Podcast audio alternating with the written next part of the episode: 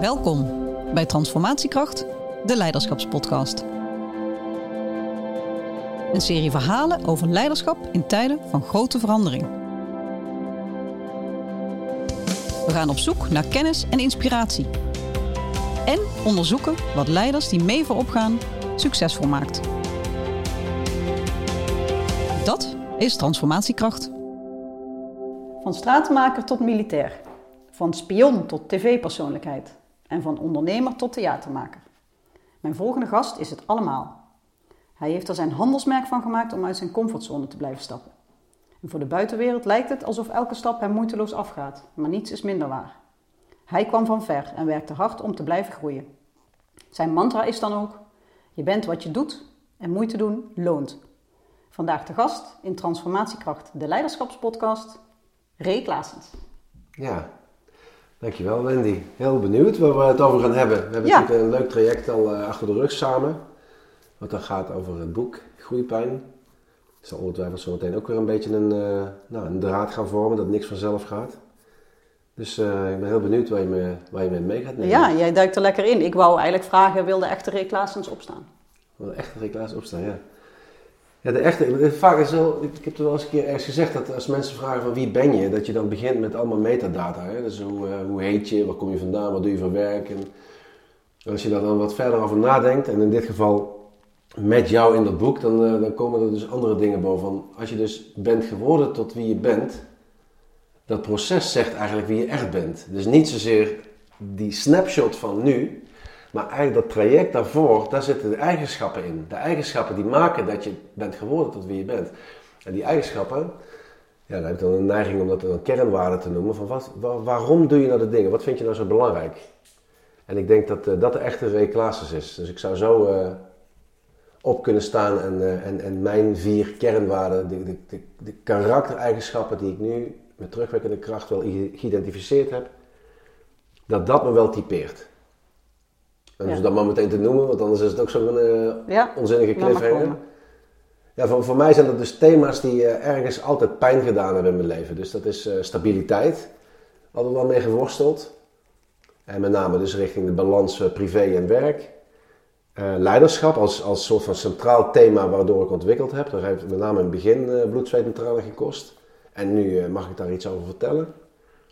Levensvreugde, dus altijd op zoek naar het avontuur en het pleziertje en eh, nou, ook de spanning opzoeken.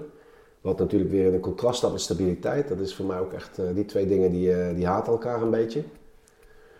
En de laatste is dan authenticiteit. Ook zo'n worsteling. Wanneer ben je nou jezelf? Nou, volgens mij is dat niet door altijd hetzelfde te doen. Maar dat je jezelf ook eens uitdaagt van wat kan ik nou worden? Wat zit er in mij wat ik ook kan worden? En dat, dat schuurt. Ja, nou is dit een podcast over transformatie, transformatiekracht. En ik dacht, met wie kan ik daar nou eens beter induiken dan met jou? Je hebt eh, nou echt heel veel verschillende rollen gehad. Je hebt er duidelijk eh, dieper over nagedacht. Wat jou niet de rol op zich, maar om daar te komen, wat het je brengt en wat het je geleerd heeft. En volgens mij ben je nu in een fase in je leven dat je dat wat je geleerd hebt doorgeeft aan anderen. En dat doe jij op een hele hoop inspirerende manieren, zodat het bij mensen blijft hangen. En los van die podcast die ik eh, doe, hebben wij, dat heb je ook net al genoemd, ehm, samen aan een boek gewerkt. Dus dat komt er ook nog aan. Dus we hebben eigenlijk een dubbelslag te slaan vandaag. Ehm, nou, aan jou eh, de komende kwartier om denk ik jouw kernwaarden maar eens even, drie kwartier, sorry. Jouw kernwaarden eens uit te werken en eh, nou, te kijken of we ook de podcast kunnen gebruiken om eh, mensen te inspireren. Dus ik ben eh, eigenlijk heel benieuwd ehm, om, nou niet meteen in de eerste vijf minuten mega de diepte in te gaan. Ehm, waar je vandaan komt dat je dit op deze manier nu allemaal doet. Ja. Ja, dat is voor mij ook een beetje een vraag. Dus het, waarom, waarom is het nou allemaal zo gegaan? Want er zijn ook genoeg eh, momenten geweest dat ik op, voor een keuze stond. En als ik de andere keuze had gemaakt, had mijn leven totaal anders gelopen. En of het dan gaat over relaties of werk of ergens een keer opgeven in plaats van doorzetten.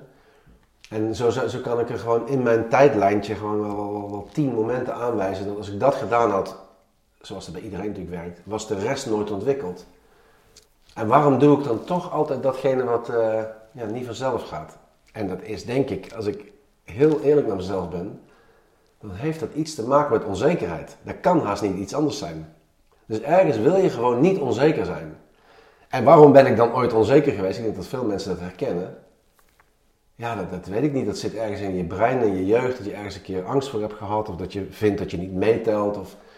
Want dat wil je voor zijn. En dat kun je voor zijn als je de kracht in jezelf weet te vinden. Dus als je de kracht in jezelf groter wordt dan de boze, tussen aanhalingstekens, kracht van de buitenkant.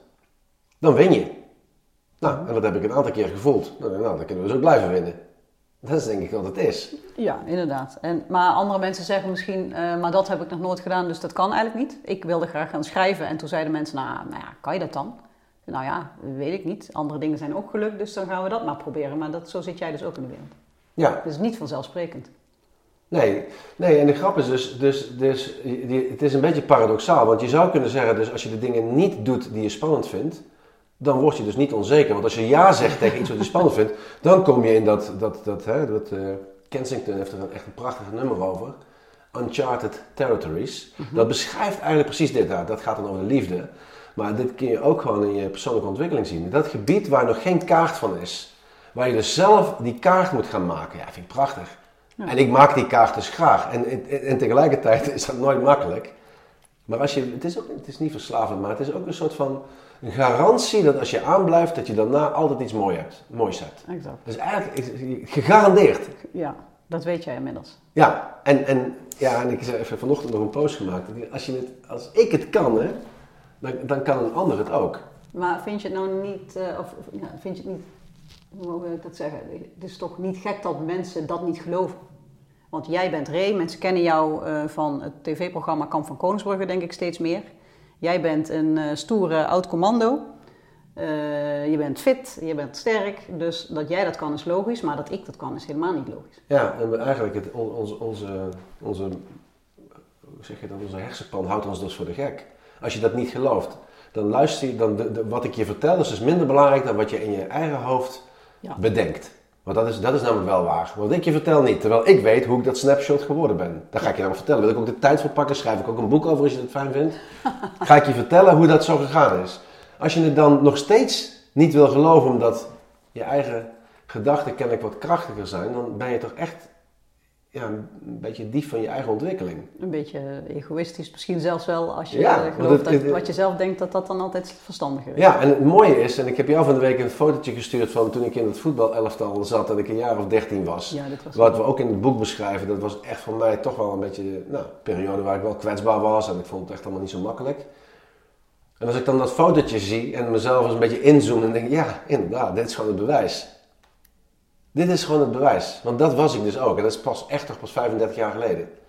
Want wat is het bewijs? Jij ziet... Jij, jij, ik zie gewoon hoe ik me daar voelde, wie ik was. En um, mijn uitstraling. En ik, ik, zie ook de jongens om me heen. Die met mij dus um, een beetje dat kleine ecosysteempje vormden in zo'n voetbalteam. En ik zie gewoon bijna die relaties weer ontstaan. Exact. Wie was er goed? Wie was er sterk? Wie was Haantje de voorste? En welke rol had ik daar? Ja, wat had je voor rol? De reservebank. Nou, dat is een beetje flauw gezegd, dat was ik niet zo trouwens. Maar ik was gewoon echt, gewoon, echt onder de middenmoot. Geen prettige plek. Uh, ik moest, als zij gingen trainen, was ik heel veel met mijn huiswerk bezig, want ik op school wat zwaarder. Uh, fysiek had ik daar nog weinig bij te zetten. Uh, dus zo werkt het dan met kinderen. Je telt gewoon wat minder mee. En omdat je wat minder meetelt, ja, dat doet het ook iets met je eigen waarde of zo. En dat is, uh, terwijl ook, er ook iets anders in jezelf zit. En dat is een soort van ambitie en wel iets anders willen. Mm -hmm. En die twee dingen die botsen. Mm -hmm. En dat voelde je daar weer. Dat jongetje wat ja. wel ambitie had, maar wat er niet uitkwam. Ja, en, en, en waarom komt het er niet uit? Ten eerste durfde ik het niet, wist ik niet hoe het werkte. Dat moet je dus proberen, want hier, hè, hier doe je dus heel lang over om, dat, mm -hmm. om uiteindelijk wat krachtiger te worden. Maar het begint altijd met een eerste stapje. En ook dus voelen dat sommige stapjes in zo'n team dus kennelijk niet werkten of niet gepikt werden. Nou, dat is ook belangrijk om te weten van wat werkt dan niet. En dan, ja, dat wil niet zeggen dat je het bij neer moet leggen. Dus ik, heb, uh, ik heb me er volgens mij nooit bij neergelegd of zo. Nee. En dat lukte het nog steeds niet meteen. En soms dacht ik ook wel eens van, nou, dat maar niet. En dus net, nou zie ik jou daar een beetje in je herinneringen graven um, over een foto die je dan net ja. gezien hebt. Dus net alsof dat inderdaad, dat, de hele emotie van die je toen had, die kan jij nu moeiteloos oproepen. Ja, en sterker nog, die zit er gewoon die meteen zit er nu in. Ja. En dat is nog steeds een drijvende kracht voor de dingen die je nu doet. Ja, maar, maar ik heb daar nu geen. Ik, ik, het- ik gebruik het nu eigenlijk, denk Ja. ik. Het is niet dat ik la- Ik heb er geen last van. Nee. Sterker nog, ik vind het ook wel mooi. Ik denk van zo gaat het gewoon in het leven. Ik heb ook kinderen die ook gewoon door periodes gaan dat het goed gaat en ook dat het minder goed gaat. Ik zie. Ik hoor verhalen van collega's die kinderen hebben die een beetje in die fase zitten waarvan ik denk, ja, dat, dat is inderdaad ook moeilijk. En, eh, eh, ik heb dan, ben dan nooit gepest of zo, maar kinderen die dan ook nog eens een keer een pestverleden hebben, of die eh, een rugzakje hebben van waar het ook vandaan komt, of een moeilijke gezinssituatie. En voor al die kinderen, maar ook de ouders met name, ja, je houdt jezelf klein als je dat vuurtje wat er ook in zit, gegarandeerd, want iedereen wil uiteindelijk meetellen, als je dat niet weet te voeden. Waar zit die brandstof om dat te voeden? Dan moet je, niet, eh, hè, dan moet je het niet gaan polijsten om het makkelijker maken, maar hoe zorg ervoor dat ze, dat ze succesbelevingjes krijgen? Want als je één keer voelt dat het lukt, dan durf je het ook de tweede keer. Dus zorg er een keertje voor dat een moeilijke situatie niet te moeilijk is, maar dat het lukt. Waardoor er geloof komt. En dat, ehm, Ja. ja, dat, dat, en ik, zie, ik, ik, ik, ik kan het heel makkelijk oproepen. Ja, dat gevoel. blijkt wel. Als je dus nu terugdenkt aan dat jongetje wat daar eh, op die foto zit. Ja. Wat, waar, waar haalde die dan de brandstof om te groeien vandaan? Ja, dat, dat weet ik ook niet, want ik, ik, ik, ik had, ik had, dat lukte dus niet. Dus ik, ik, ik voel niet daar, ik voel die kracht niet als ik dat fotootje zie. Dat voel ik niet. Ik weet alleen maar eh, hoe dat ging, zeg maar een jaar of drie, vier achter elkaar, totdat ik een jaar of 17 was. Was dat, dit was gewoon wat, eh, wat lastiger. Echt een beetje een stoeien met jezelf. Maar iets in mij, eh, ja, ik, ik noemde het straks, eh, hè, met terugwerkende kracht durf ik dat te zeggen. Levensvreugde was ik toen ook. Eh, als ik niet in dat teampje zat en ik was alleen in het bos, dan ehm, maakte ik vuurtjes, bouwde ik hutten, bakte appels. Ik kon echt dingen die zij niet konden, bij wijze van spreken. En ik ging dan daarmee verder. En ik was misschien niet de beste voetballer, maar ik had andere dingen. Dus op een gegeven moment ga je een beetje je pad zoeken van wat past dan beter bij me. En, en daar ontstaat dus ook, eh, ja, dat is misschien wel het brandstof waar ik het over heb. Daar, daar ontstaat eh, zin om dingen te doen, om dingen wel te gaan doen. Ja, dus dat is al eigenlijk een, een tip naar mensen die ook zitten te stoeien met waar ben ik nou eigenlijk goed in of waar word ik blij van. Laten we het daar maar eens over hebben. Ja, Om dan op zoek te gaan naar die dingen. ja. En, en dan moet je dus soms veranderen van de omgeving. Hè? Dus soms moet je dus gewoon, eh, durf je ook ergens uit te stappen. Als het niet fijn voelt, durf je eruit te stappen. Of wat brengt het je dan waarom je blijft? Is, eh, je kunt dit natuurlijk overal toepassen. Mensen die in een baan blijven en voelen van ik ben echt aan het werk, ik ben niet gelukkig, maar goed. Ik heb de zekerheid van een baan. Ja. Het is super spannend om op te stappen, dat begrijp ik. Maar dat geluk van je, dat heeft hier gewoon om te leiden. En dat ligt misschien ergens anders wel op de loer. En jij, eh, ik zei dat in de inleiding, jij bent vrij vaak overgestapt naar andere, hele andere vakgebieden zelfs. Dus Ja. als dan het begon te kriebelen van het is eigenlijk niet meer zo leuk, wat deed je dan om dat nieuwe vorm te gaan geven? Ja, het was niet altijd dat het niet meer zo leuk was. Soms waren er ook gewoon andere redenen om eh, over te stappen. Maar als ik overstapte, dan was dat wel altijd van, er zit denk ik nou, in alle keuzes altijd een soort uitdaging onder. Dus dat ik een uitdaging aan wilde gaan waarvan ik ook wist, ik vind het wel leuk, maar ik ben hier nog niet goed in. En ik denk dat ik dit wel, wel kan en dit gaat ook me ook liggen. Dat is denk ik eh, wa- waar ik de nieuwsgierigheid naar iets nieuws, dat heb ik altijd wel eh, gehad. En ik ben ook nooit, dat is misschien ook wel grappig, want als je bijvoorbeeld Defensie, dat is een typische organisatie waar je dus kunt groeien in de rangen. En ik had bij wijze van spreken de, de parameters om te groeien, want ik had alle opleidingen gedaan. Ik deed het volgens mij eh, goed genoeg om eh, ook naar de HDV te kunnen. En dat, wat, dat, dat lag in het verschiet. En toch vond ik dat dan niet groeien. Dat klinkt heel gek, want je krijgt een grotere verantwoordelijkheid, belangrijkere dossiers. Eh, ook een soort van competitie om je heen van mensen. Dus heel veel mensen die gaan daar goed op. En ik denk, dat heeft mij nooit getrokken. Dat vond ik helemaal niet per se het Nee. allerspannendste of boeiendste. Ik vond het leuk om, om te verbreden. Want ik, ik, ik voelde namelijk dat ik heel erg verzuilde in die organisatie. Dat, dat het, het was al zo groen. En dan kwam ik ooit daar buiten en dan hadden we gesprekken over dingen. En dan merkte ik gewoon, nou, ik, heb ook, ik schiet ergens ook tekort. Doordat ik alleen maar bij dat korpscommandotroepen bezig ben. En het gaat kennelijk niet in de wereld over het korpscommandotroepen. Dat is ook een soort van... eh, Een openbaring. het was een openbaring voor me. Dat was voor mij echt het center of, uni- of the universe. Ja, en daar zit iets in van, nou, nieuwsgierigheid. Nou, laten we maar eens proberen. In de wetenschap dat ik wist van, dit wordt wel weer moeilijk. Want ik voelde me daar als een vis in het water. Hè. Qua, qua, qua eigenschappen van mensen en homogeniteit van zo'n groep, dat was heerlijk. De humor en de, de, de manier zoals mensen met elkaar omgingen, was perfect. Dus dat was niet een reden om over te stappen. Dat was eerder een reden om te blijven. Dus persoonlijke ontwikkeling was sterker dan, eh, dan dat. Want Maar zou je zou toch kunnen zeggen, je hebt bij de, de top van de top eigenlijk gezeten, operationeel. Bij Ja. Defensie, bij het uh, Korps Commandotroepen. Dus dat je dan de, de HDV noemde jij net, de hogere defensievorming. Dan, dan ga je eigenlijk staffuncties doen. Dus Ja. misschien dacht je wel, dat is mijn voorland zeker niet. Ik heb de Dat heb ik ook gedacht. Ja, en, en sowieso, hè, dat weet je ergens, dus dat bewustzijn had ik wel. Ik denk doordat ik ooit van de genie over ben gestapt naar Commandotroepen, heb ik dat al echt met een jaar of zes, zeven kunnen verlengen. Want Mhm. ik had veel eerder kapitein en major kunnen worden.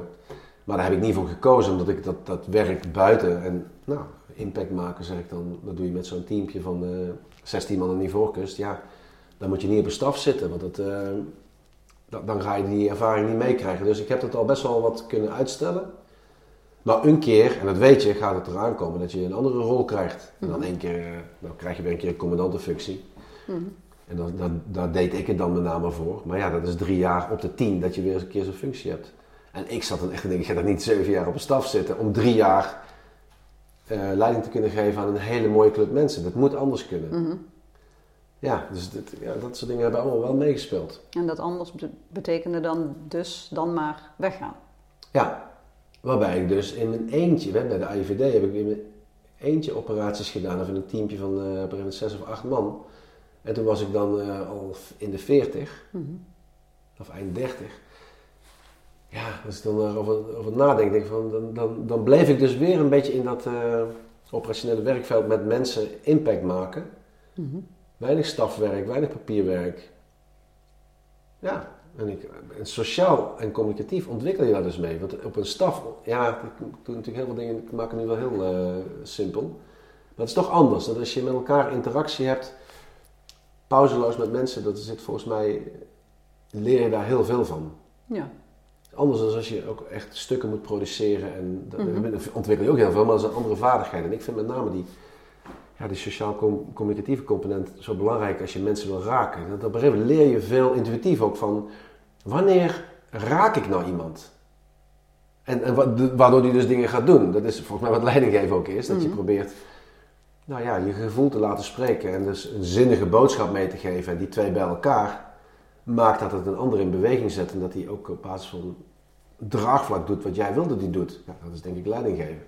Mhm. Ik hoorde je net tussen de regels door zeggen van bij Defensie was het allemaal heel groen. Dus daar begon je pas andere ideeën over te krijgen toen je overstapte naar een andere organisatie. Ja, Dus bij de IVD, daarna heb je nog, nog weer vaker overstappen gemaakt. Dus ja, ja het is een soort blinde vlek die je hebt. Dus ik had niet het idee dat het bij Defensie zo groen was. Dan kom je pas achter als Ja. de wereld daarna gewoon echt alles behalve groen is. En dat mensen gewoon eh, heel anders in werk staan, andere humor hebben, anders met elkaar omgaan. De, de, de dynamiek is gewoon compleet anders.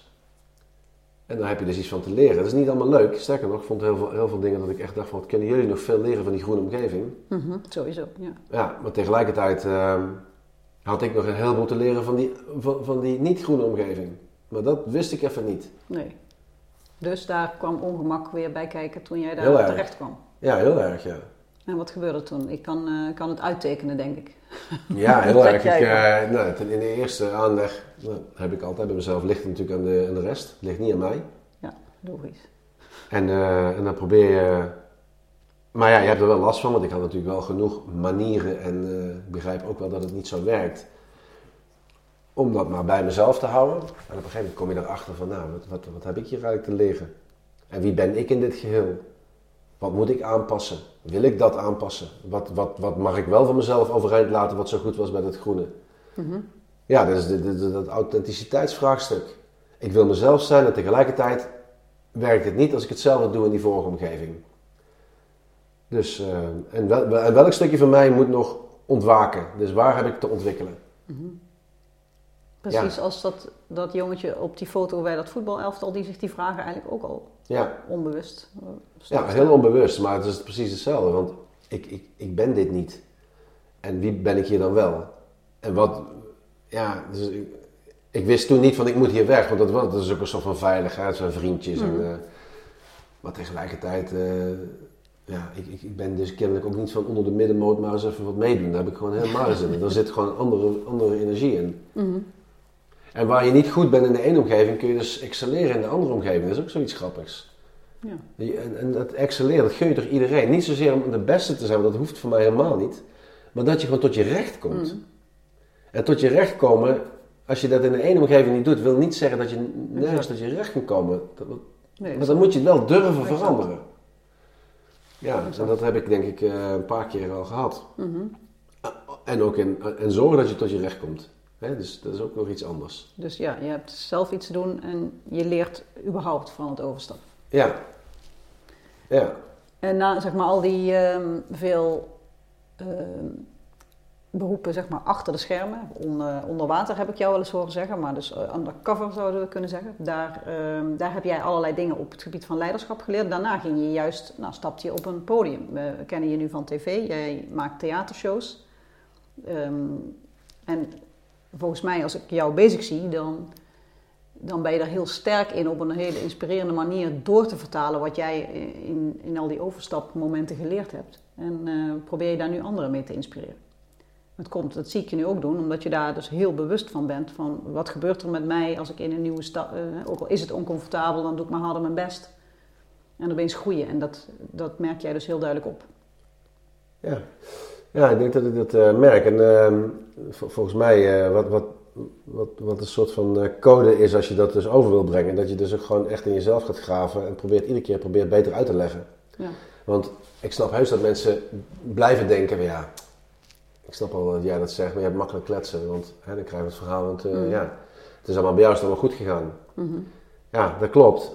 Maar ik, ik zeg, ik doe dit niet voor niks. Het is niet... Ik, bedoel, ik hoef dat foto, fotootje van dat gastje, hoef ik het niet over te hebben. Maar ik heb het erover, omdat daar... Dat is, dat is een soort van het fundament waarop een verhaal eigenlijk gebaseerd is. En als ik dat fundament niet vertel, dan begrijp je het niet. Maar als je nou echt luistert naar wat ik daar zeg... Mhm. En dat gevoel heb ik ook nog gehad gewoon verderop, als ik gewoon volwassen was. Dat ik gewoon herken van... Ja, gewoon echt een beetje eh, eenzaam of verlaten. Of dat, eh, maar dat dat een functie heeft. Dat is eigenlijk een beetje wat ik probeer te zeggen. Dat, Mhm. het, is, dat gevoel, dat moet je gebruiken. Ja. In plaats van dat je ervan gaat lijden. Ik, mij deed het ook pijn, maar als je het leert gebruiken... Ja, dan volgens mij eh, heb je er dan een vriend bij. En dan komt het daarna wel. Maar- wat maar- gebeurt er dan als je dat leert gebruiken? Ja, ten eerste ga je het herkennen, dus je raakt er niet meer van in de war. Het, wordt niet meer, eh, het is niet meer een soort van ik ben dit, maar ik voel nu dit. Dat is wel iets heel anders, hè? Exact. Ik ben niet eenzaam, maar ik voel me nu even gewoon vervelend. Oké, prima. Ehm, en ik weet ook dat, wat ga ik dan aan doen? Ga ik dan nu eh, de dingen daardoor maar niet doen? Nee, nu moet ik ze juist gaan doen. Mhm. En nu moet ik dus vooral niet opgeven, want het wordt beter. Ik word hier beter en ik ga het beter begrijpen. En ik moet me ook laten vertellen, hè, bij de IVD heb ik er met name gewerkt, ik moet me laten vertellen hoe het hier werkt. Vond ik heel moeilijk. Een soort van dat mensen op mij gingen reflecteren. Mhm. Waarbij ze geen gelijk hadden, maar ze wel heel goed aangaven hoe het daar werkte. Nou, dan kan ik daar zelf iets mee doen. Dus je bent, ja, mijn hoofd draait op volle toeren dan. Ja, dus Dat ja, is ook nooit klaar. Nee, maar dat ongemak is voor jou een trigger om eh, aan te gaan eigenlijk. Om het beter te doen. Waar anderen ongemak gebruiken om het weg te duwen en niet over te stappen. Ja, ja. Ja, en ik, ik vind het altijd mooi als je het gewoon met sporten vergelijkt. Gewoon, eh, je gaat, als je gaat, eh, ja, het misschien meest makkelijk, het regent buiten, het is echt slecht weer en eh, je hebt in je agenda staan dat je gaat hardlopen. Dat, dat, dat de, de, de, de verschillende, hoe zeg je dat, hoe je je kunt voelen voordat je gaat sporten, tijdens het sporten, na het sporten, Mhm. al die momenten, dat lijkt heel erg op zo'n ontwikkeling. Mhm. Want je hebt in het begin voel je van, oh het regent buiten. Ja. Hè? Dus de parallel, dat is super spannend, ga niet. Nee, maar je doet de deur op, je gaat toch. Dus je neemt eigenlijk leiderschap over het gevoel van, ja, dit is vervelend, maar ik ga het toch doen, want ik weet dat het straks, als ik terugkom, voelt het echt fijn. Mhm. En dan begin je en dan is het, eh, ben je nog koud en dan word je zeiknat en dan ga je lopen en dan denk je echt van, oh, ben ik aan begonnen. Het duurt 5 tot 10 minuten. Dat is ook in dat gevoel. Het gaat niet meteen makkelijk. Dan ben je warm en dan zeg ik, oh, het gaat eigenlijk best goed. En dan tegen het einde ben je echt aan het trainen, want dan wordt het zwaar. En dan wil je beter worden, dan wil je groeien, dan wil je er het beste uithalen. En dan kijk je op een gegeven moment achterom en zeg je, nou, wat was er nou eigenlijk aan de hand? En als je binnen zit, dan voel je je beter. En dan voel- dan ben je trots dat je het gedaan hebt en je hebt echt je best gedaan. Mhm. En de grap is dat, en dat is misschien dan wel de boodschap die erin zit, ik weet dat het zo werkt. En iedere keer Mhm. voel je hetzelfde op het moment dat je je agenda afgaat en zegt je moet vandaag eh 8 kilometer gaan lopen. En het regent. Dus, het, dus kennelijk verlies je het soms gewoon van het gevoel. Want ik heb ook wel eens een keer dat ik denk van nou, ik ga niet. Mhm. Dat is echt eh, heel gek. Terwijl En- ik weet dat het zo over is. Ja, en dat gevoel herken je dan in jezelf en dan ga je toch. Ja. Maar ik geloof dat, dat, dat dit, dit, dit stukje wat ik nu beschrijf, dat is...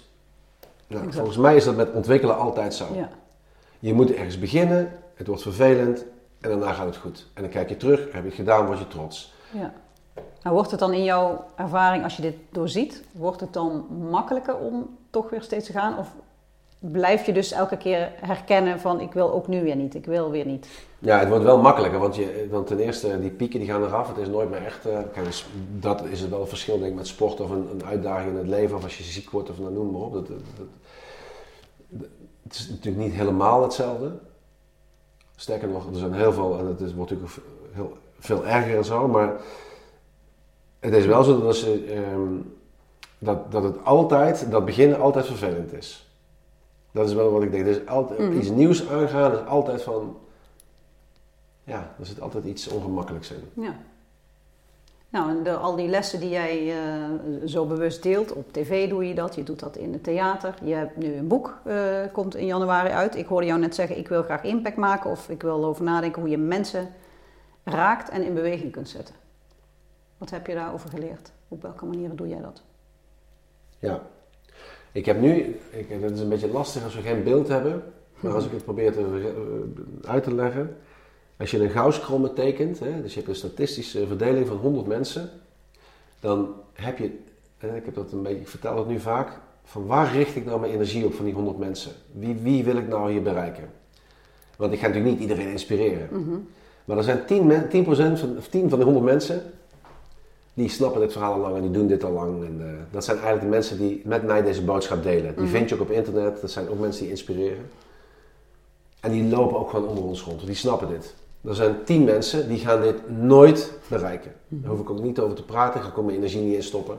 Die mogen dit ook gewoon afvakkelen en er van alles op afdingen. En dan hebben we hier 80 mensen over. De 40 mensen die het dichtste bij die 10 zitten die het begrijpen, dat zijn de mensen waar ik me op richt. Dus dat is 40% van de bevolking. Van de, van, van, van de mensen die mijn boodschap luisteren. En ik geloof namelijk dat zij het echt willen, maar nog niet precies weten hoe. Ja. En ik hoop dat ze aansluiting weten te vinden bij de tien die dit al doen. En dat zij in hun jargon of de taal die ze begrijpen, of omdat ze simpelweg in dezelfde beroepsgroep zitten, dat die boodschap vertaald gaat worden.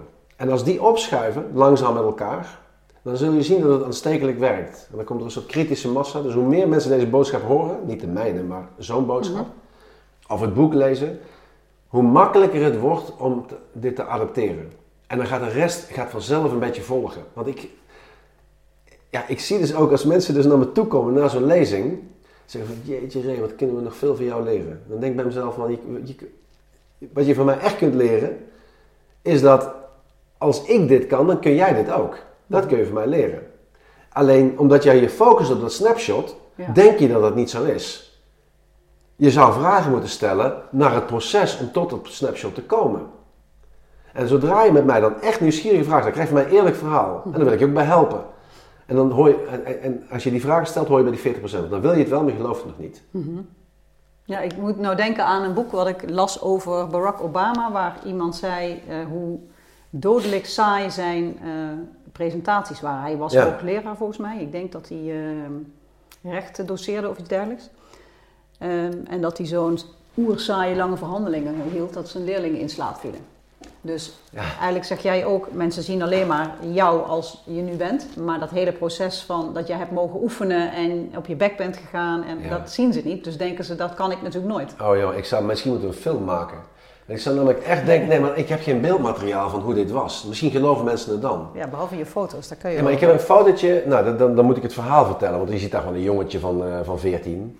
Ja, die, da- daar, straalt, daar staan ook andere jongens van 14, ik bedoel, ik doe daar niet voor onder per se. Mhm. Maar ik weet wel hoe die sociale verbanden lagen. Ja, hoe jij En- je voelde daar. En hoe ik me voelde inderdaad. En dat, dat, dat, dat gevoel komt natuurlijk voor vanuit de pikorde, vanuit zo'n, daar komt het Zeker. vanuit aan. Dat komt vandaan. Maar als ik, een, als ik, als ik op, op, op, op tien momenten in mijn leven een foto zou maken, of een filmpje zou maken waarin ik acteer. Ik heb een filmpje op internet, daar hebben we het wel eens over gehad, waar ik Mhm. gewoon echt... eh, Waar jij als commando in de, in de camera snauwt. Ja. Wat jullie aan het doen zijn daar. oh, dan denk ik van, kijk, dit is wat ik bedoel met sociaal en communicatief nog niet zo Ja. gepolijst. Dus daar druk ik mezelf voorzichtig uit. Ja. Ja, zo, zo kan ik het ook natuurlijk op de KMA was. En voor de eerste keer een, eh, een bevel moest geven. Dat je echt dacht van, wat, wat, daar gaan we niet achteraan. Ja. En zo zijn er natuurlijk meerdere momenten geweest van de spreekbeurten. Waarbij je, nee, nu spreek je voor, dat kun je dan ontwikkelen. Dat is eigenlijk wat ik zeg. ja, precies. Dat zou ik meer mensen gunnen. Dat je denkt, eh, ik ga een podcast maken. Neem, neem nou mijn gevalletje. Ja. ja, dat heb ik nog nooit gedaan, dus dan mag ik het ook oefenen. Ja, Het is een beetje vervelend dat je dan weet dat iedereen meteen meeluistert, maar nou, dat is ja. niet zo. Maar Anders- misschien is dat juist heel goed. Ja. En je bent, ja, precies dat. En als je dus altijd denkt dat het meteen in het begin helemaal goed moet zijn. En dat je dus zoveel energie gaat stoppen Ja. om de eerste keer goed gaat maken, dan leer je niks. Nee. nee, het kan ook niet de eerste keer goed zijn. Nee. Maar je moet je dus eroverheen zetten dat je dan toch moet beginnen. Want je kunt toch beter die energie van die eerste keer dan in tien podcasts stoppen. Ja, En dan, heb, dan groei je gewoon door het te doen. Ja, er zit zoveel exact. meer waarde Ja, in al die verbanden die je daarin legt. exact. Ja, ben je wel kwetsbaarder? Ja, dat klopt. Hè? Het verhaal dat. van die, eh, die professor die het heeft over die... Wat was dat ook weer? Over, een- over een kreeft, ken je dat? Volgens mij is het een kreeft. Die kreeft die, die ver- verwisselt van jasje. Elke, elk jaar volgens mij. Dan wordt hij steeds... Nou, elke keer wordt dat panzer van, de, van dat schild wordt harder. En dan groeit hij weer. En dan moet dat panzer uit, want er zit helemaal krap. Dan gooit hij een panzer uit, dus die week. Ja, en dan eh, is hij natuurlijk weer kwetsbaar voor allerlei beesten. Maar doordat hij kwetsbaar is, gaat hij zijn panzer weer groeien. Dus is hij weer stevig, wordt hij hartstikke sterk. En op een gegeven moment is hij weer groter, dan moet hij zijn panzer weer afgooien. Maar dit is een feit wat het is. Als je dus comfortabel bent met het panzer en je wil eruit, dat zit helemaal niet fijn. Ambitie, dat moet open. Ja, dan ga je iets nieuws doen. Super kwetsbaar. Want je kunt dat nog niet. Nee. Dus dat zou jouw boodschap zijn aan die 40% of die 40 mensen waar jij zegt, dat moet je dus willen voelen. Of dan moet je dus jezelf Ja. toestaan dat dat best oncomfortabel voelt. ja, als jij zegt ik wil veranderen, dat betekent dus dat er een ambitie in om dat te ontwikkelen. Nou, dan moet je dus even je nek uitsteken. En even laten zien dat het. En dat gaat het niet meteen goed, nee. Sommige dingen wel, maar En soms je, ook niet. Je realiseren dat die tien mensen die al voorop lopen niet noodzakelijk dat gevoel niet hebben. Dus Precies, iedereen ja. denkt altijd maar, ja, die kunnen dat, want die, ja, die doen dat al jaren. Of Ja. die zijn nou eenmaal goed of zo, maar die hebben dat gevoel ook. En als we het daar eens met elkaar over zouden kunnen hebben, gingen veel meer mensen mee Dat doen. veranderen. Ja, dat Ja. denk ik echt, ja. Ja, ja, je bent erbij geweest bij die eerste theatershow, eh maar prima. Maar ik dacht echt van, eh tjonge, jongen, jongen, het is echt precies hetzelfde. Ik vond het echt, echt niet best. En ik heb daar echt ook last van gehad, echt een paar dagen. En dat is wat er dus gebeurt, want het is niet zo van, oh, ik voel dat het niet goed gaat. Nou, het komt wel goed. Nee, het komt niet vanzelf goed, hè. Dus ik heb daar dus ontzettend veel energie in. Ik sliep niet twee dagen en hup, flip-overs en vol. En hoe ga ik dat dan doen? Dat is het vuurtje. Ja, dat is wat je nu zegt. Eigenlijk, je had op een gegeven moment het idee dat jouw ehm, verhalen voor bedrijven met name, dat die voor een grote groep beschikbaar moesten komen. En ben je maar gewoon een theatershow gaan Ja, vormgeven. En Ja. de eerste keer, dat beschrijf je nu, ja. daar was je niet tevreden over, maar je hebt het wel gedaan en daarvan geleerd. En de tweede was, nou, veel beter. Ja, en de derde was weer beter en op een gegeven moment gaat het goed. Ja, En de vierde was nog beter en de laatste, nu de zevende, was ik echt echt van wauw, dit was echt heel goed. Dat, Nou, dat vind ik ook echt, dat voel je gewoon. Maar de eerste, gewoon niet. Maar wel gedaan. Dus de waarde van die eerste is ontzettend groot, want ja, je kunt het ook niet doen. En dan zijn er natuurlijk heel veel mensen die zeggen van, nou, ik vond het wel goed. En, eh, nou, ik vond ook heel veel dingen wel goed, maar mezelf vond ik met name niet goed. Ja. En, de organisatie vond ik niet goed en er was van alles niet goed. En dan zijn er een aantal mensen waar ik dus veel waarde aan hecht. En eh één is een collega die zegt, nou, volgens mij kun je dit en dit, en dit veranderen. En dat neem ik dan mee, omdat ik hem ook, hè, dus ik- autoriteit vind ik, ik hecht veel waarde in wat hij zei. Pas ik het aan ja. en dan, dat duurt even een dag of wat. En dan op een gegeven moment denk ik van, nou, dit moet het worden. En dan ga ik daarmee experimenteren, maar dat is niet leuk. Dus die, ja, eigenlijk je kritiek eh, serieus nemen in plaats van je daartegen gaan verdedigen. En die kwetsbaarheid durven tonen, dat Ja. zijn eigenlijk dingen die jij dus makkelijker doet nu. Nou ja, ik vind die kritiek eigenlijk helemaal niet leuk. Want ik, maar, ik, ik- maar nee, maar ik, omdat ik, ik denk misschien nog wel gemiddeld meer dan een ander. Omdat ik, ik heb, ik weet niet hoe dat, Dat werkt. je al zo hard je best deed. Ja, zoiets, ja. Nou, dat is het denk ik. Maar dat ik denk van, ja, maar ga jij het eens doen dan? Of ik steek de nek hier behoorlijk uit. Hè? Het is gewoon, heb jij ooit een theatershow gedaan? Maar daar gaat het niet om. Ja, maar dat is wel precies waarom het dus niet makkelijk is om het zomaar te gaan doen. Ja. Omdat je weet dat er kritiek komt en dan kan je je Ja. tegen gaan verdedigen of niet eens beginnen. Maar dat doe jij dus toch wel. En dan, En dan komt er- kritiek en dan zeg ik in eerste instantie knik ik mee. Ja, dan denk ik van, "Ugh, joh, helemaal niet goed van je. maar dat laat me niet los, want ik voel, ja, het heeft gewoon gelijk. En, je laat En dan dus ga ik ermee bezig.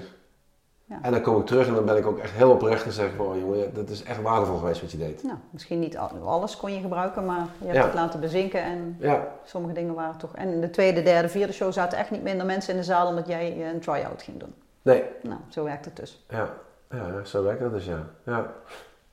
En dat ehm, zou je nou zeggen van ehm, de manier waarop jij verandert of waarop mensen veranderen, geldt dat als één op één ook als je dat naar bedrijven zou vertalen?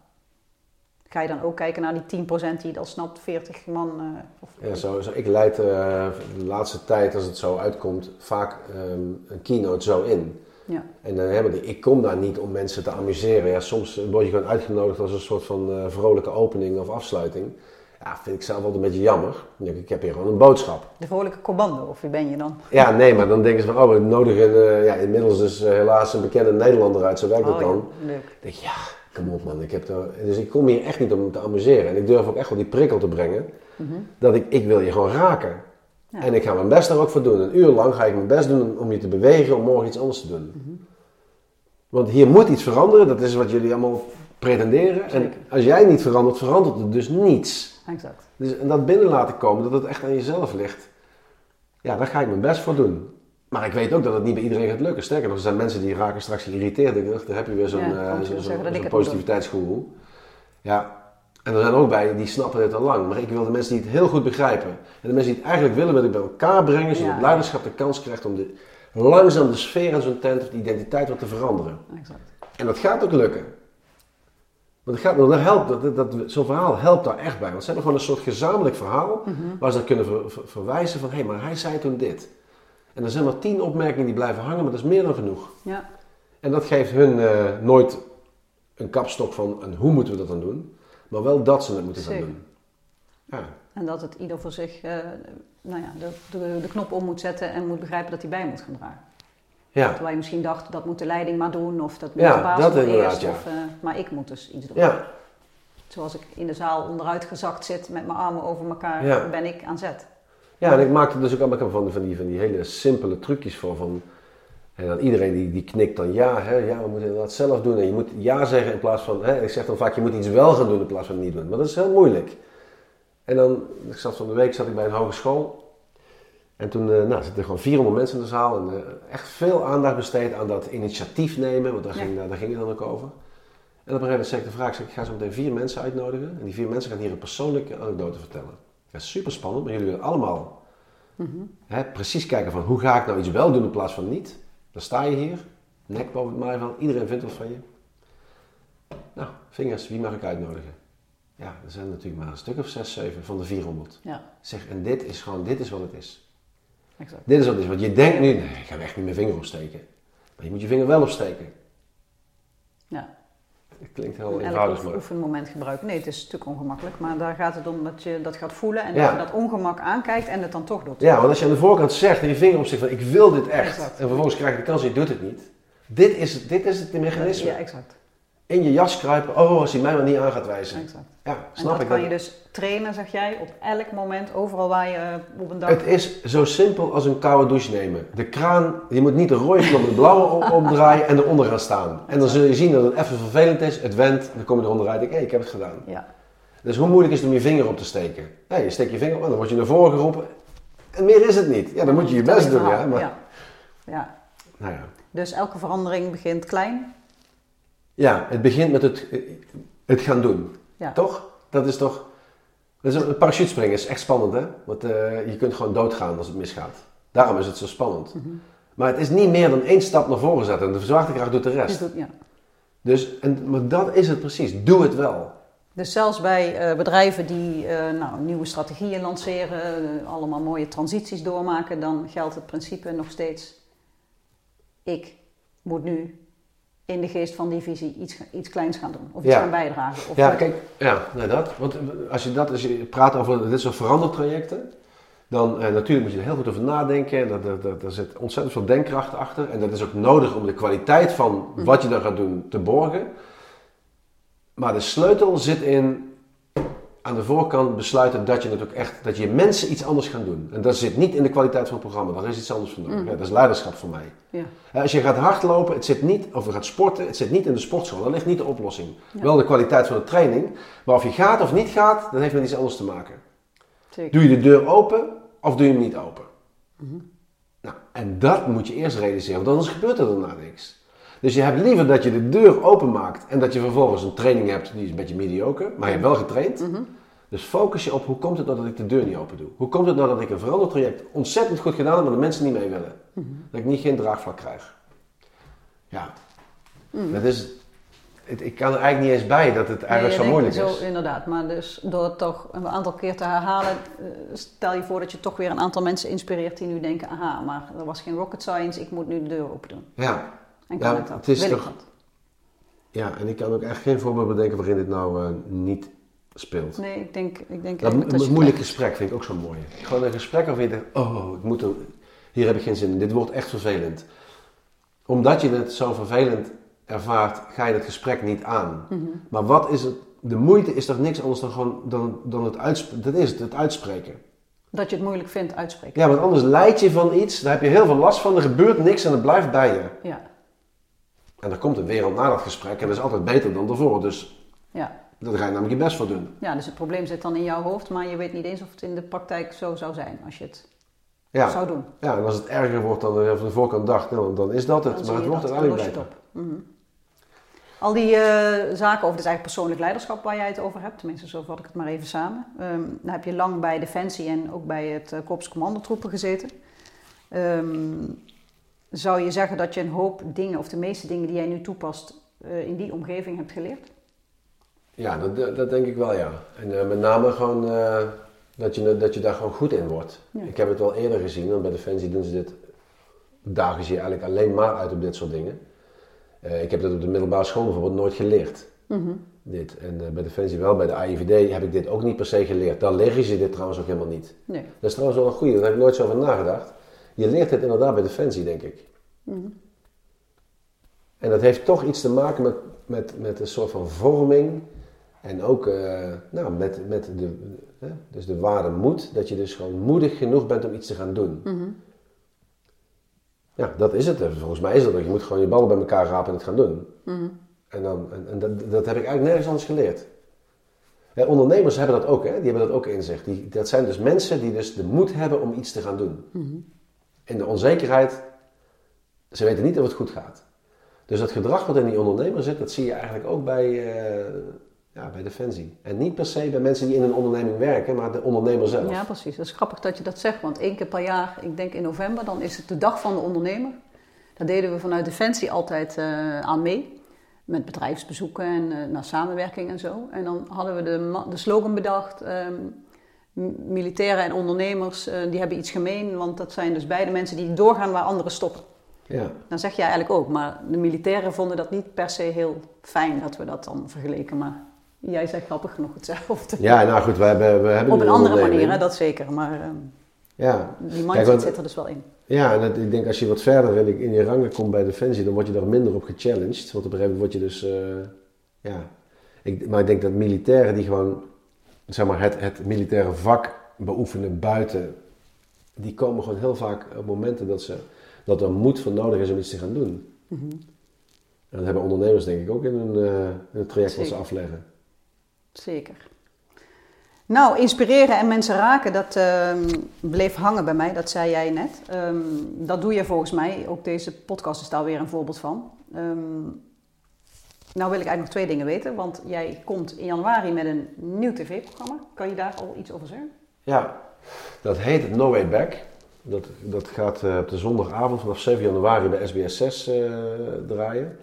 En dat, ehm, ik heb daar een hele andere rol dan bij Kamp van Koningsbrugge. Kamp van Koningsbrugge ben een soort van hoeder van de norm van een speciale eenheid. En Ja, je hebt autoriteit eigenlijk, hè? dus dan mag je wat vinden, want mensen zetten je dan op in die positie van die autoriteit. Dus dat is heel makkelijk eigenlijk.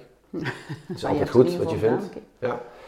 Maar tegelijkertijd uh, ja, is het ook eervol om dat te mogen doen. En het houdt je ook een beetje. Je bent wel aan je stand verplicht om het dan ook Precies. zorgvuldig te doen. Mhm.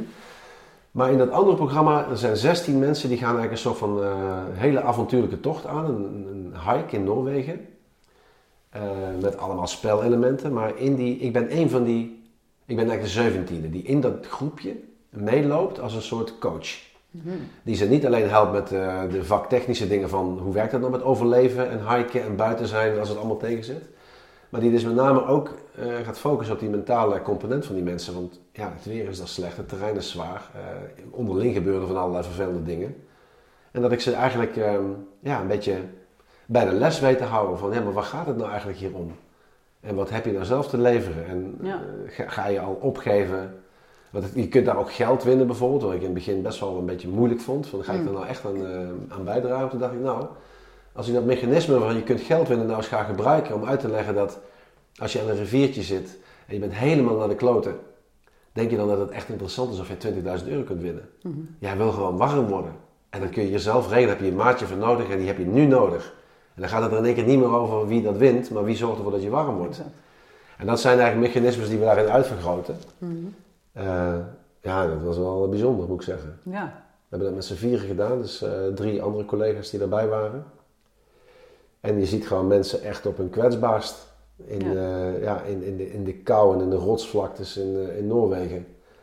Eh, overgeleverd aan eh, hun eigen hoofd eigenlijk. Zeker. Ik vond het Dus prachtig. De grote strijd van de mensen en dan de schoonheid van de omgeving. Ja, dat lijkt me ja. zo'n mooie tegenstelling. Ja, ja, maar dat is het ja. Ja. Dus dat gaat ongetwijfeld ook weer veel mensen... En hele andere mensen. Dit zijn gewoon mensen die lopen door de Kalverstraat, plukt er 16 uit en je hebt ze. De oudste was 67. Jee, ja. Dus het gaat daar ook niet over dat het allemaal zulke fysieke eh, machines waren. Nee.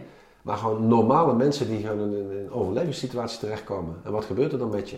Ja, dat is prachtig. Waarmee jouw eh, theorie, jij kan het ook als je een beetje moeite Ja. hebt. Dat is toch En dat, en dat, is ook, dat wordt ook echt mooi in beeld gebracht. Want toen ik dacht echt van waar ben ik aan begonnen op dag 1. Mhm.